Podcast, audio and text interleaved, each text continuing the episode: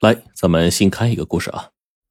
在江南河城，有不少市民都知道冯秋英女士是一位下岗再就业的明星人物。至于她坎坷的人生遭遇和扑朔迷离的身世，却鲜为人知。两千零四年初夏的一天，茵茵家政公司的总经理冯秋英陷入了巨大的困惑当中。市委统战部高部长亲自打电话给他，说下午两点在滨湖宾馆有一位贵客要见见他。冯秋英的困惑呀，是有道理的。七年前他下岗之后，办起了以下岗职工为主要成员的茵茵家政公司，和他打交道的呀，都是一些居家过日子的老百姓。那会有什么人惦记他呢？而且还要劳驾高部长亲自给他打电话。好在谜底啊，很快就揭晓了。在滨湖宾馆的会客厅里，一位风度翩翩、年近半百的男子健步走上前，在端详了一会儿之后，这个男子紧握住冯秋英的手，急切的说：“您，您就是冯秋英女士吧？我终于找到您了，姐，不，秋英姐，这下父亲的在天之灵可以安息了。”冯秋英望着这位面善的陌生男子说：“您您是？”高部长笑声朗朗的拉着冯秋英的手，高兴的说：“ 冯秋英同志，这位啊是你的弟弟冯思邦，你的养父冯志维先生啊，临终前呢，盼望你们姐弟俩能早日见面。至于你父亲要在大陆寻女儿的事儿啊，这个可就说来话长了。这下你们姐弟俩呀。”可以好好叙一叙了。这位名叫冯思邦的男子呢，是冯秋英养父冯之维的亲生儿子，台湾高雄市某软件公司董事长。他这次来合成，除了要搞一项大的投资之外，还有一个重要的使命，那就是完成父亲临终的嘱托，把一笔数额巨大的遗产交给冯秋英和他的母亲，以减轻老父亲长年以来的心灵愧疚。原来呀。他随着国军仓皇逃离大陆，去了台湾。不久之后呢，离开军界，成为了一个商人。冯之维在台湾呢另立家庭，但是呢，他没有中断过对发妻的思念。秋英抱养在他身边的时间虽然不长，但是呢，对他是疼爱有加。冯秋英这个名字就是他给养女起的。会客厅里，冯秋英和冯思邦姐弟俩，冯思邦从拎包里拿出一个既有铃铛的一个银镯。递给了冯秋银，说：“姐，这只小银镯呀，我小时候也戴过。父亲说这是姐小时候戴的，那年他离开大陆时带走了它。父亲让我给你留个纪念。”冯秋英接过那个小银镯，轻轻的抚摸着，多年的谜团终于解开了。原来呢，另一只小银镯在海峡那边，他的眼圈就红了。轻轻摇响了小铃铛，就问说：“斯邦迪，父亲是何时去世的？”冯秋英的脑海中啊，无法完整的拼凑出养父的形象了，疑惑映满了他那双历尽沧桑而不失清亮的眼眸。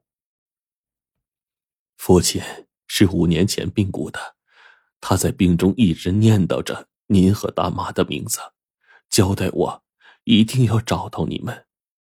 多亏了合成台办领导的多方寻找和查证。冯思邦说着，他的眼眶也湿润了。我妈早早就不在人世了。冯秋英哽咽道。冯思邦点燃一支烟，猛吸了一口，沉重的问说：“姐，这些年你还好吧？”冯秋英捧起了一杯茶，眼噙热泪的说。我呀，我的命硬，我是死过一回的人了。一九七三年初秋的一天里，冯秋英决定去死。怎么个死法？他没有太多考虑，他只想悄悄的、不留痕迹的死去了。他不想活了。虽然他只活了二十五个年头，他乘上了汽车，向着曾经那么爱恋的故乡合成告别。他在与邻省交界的偏僻乡野下了车，这时候天上下起了雨，他踉踉跄跄的来到了黑溪江岸边，只见对岸是云雾缭绕的双峰山，脚下是贫瘠的黄土地，望不见房舍，听不见人声。这个被世间遗忘的冷僻角落，实在是了结今生的好地方。可是呢，他突然觉得肚子里有个东西在蠕动，走了几步，又留恋的回头张望，这一阵冰凉的怨恨在心里啊已掠过。他悲怆的叫了一声，向江中扑去。在水中沉浮迷糊的时候，他被一双粗糙而坚实的手给拖住了。他被拖上了一艘渡船，少卿。渡船抵达了岸边，冯秋英呢被撑船老者拖到了一间茅草屋里边。马灯点亮了，苍黄的柔光弥漫了屋内。老者就摘下了水淋淋的斗笠，然后把蓑衣一抛。他在一个铁盘里就点起了一团火，望了望神态麻木的姑娘，两条稀疏的眉毛一抬，声若洪钟：“怎么不想活了？”秋音不说话，怔怔的望着铁盘里越来越旺的柴火。为什么走这条路啊？老者那深邃的眼睛盯着他，他垂下眼帘，以问代答：“你是什么人啊？”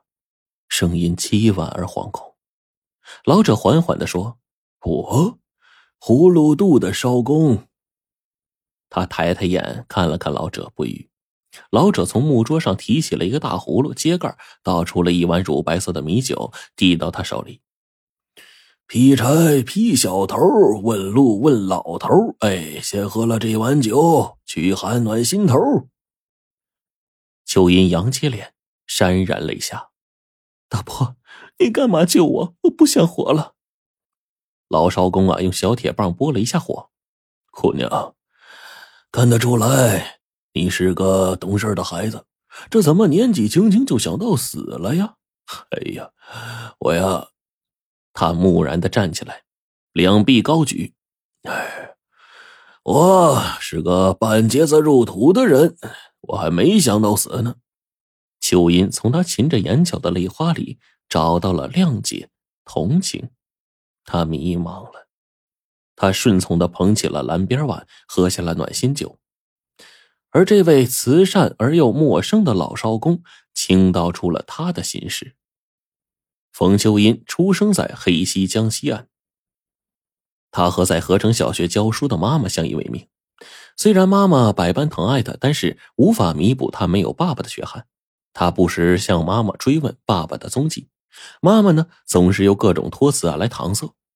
小学快毕业了，秋音把一封信交给了妈妈：“妈，你帮我把信寄给我爸爸。”妈妈看完了女儿思念爸爸的信，含着泪说：“音儿，妈要向你说实话了，你爸是国民党将军，你很小的时候跟随蒋介石的部队去台湾了。”邱音就抱紧了妈妈，说：“这不是真的，不是真的。”他妈妈也没再说话，只知道啜泣。之后呢，秋音经常会想起海峡那边的爸爸，揣摩爸爸的模样，甚至梦里还梦见了爸爸在读他的信的场景。